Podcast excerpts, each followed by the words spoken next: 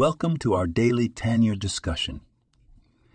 In today's exploration, we delve into the profound idea from chapter 26, where the Alter Rebbe talks about the power of joy.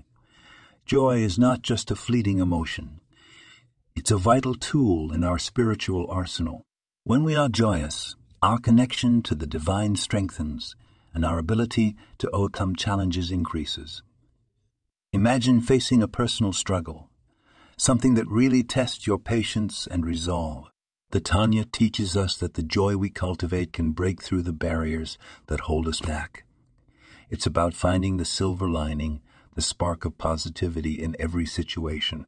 This is the kind of joy that comes from deep faith, from knowing that everything is ultimately for our good, even if it's hard to see in the moment.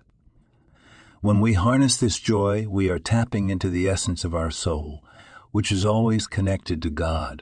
This connection provides us with the clarity and strength to navigate life's ups and downs.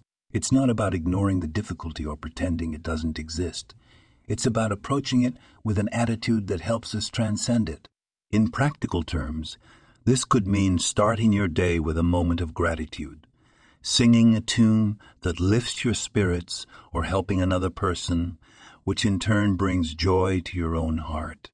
It's these small acts that ignite the spark of joy within us, transforming our day to day experiences. So, as we go about our lives, let's try to infuse our daily tasks with joy, knowing that it's not just making us happier, but it's also elevating our spiritual standing and bringing light into the world. This podcast was produced and sponsored by Daniel Aronoff.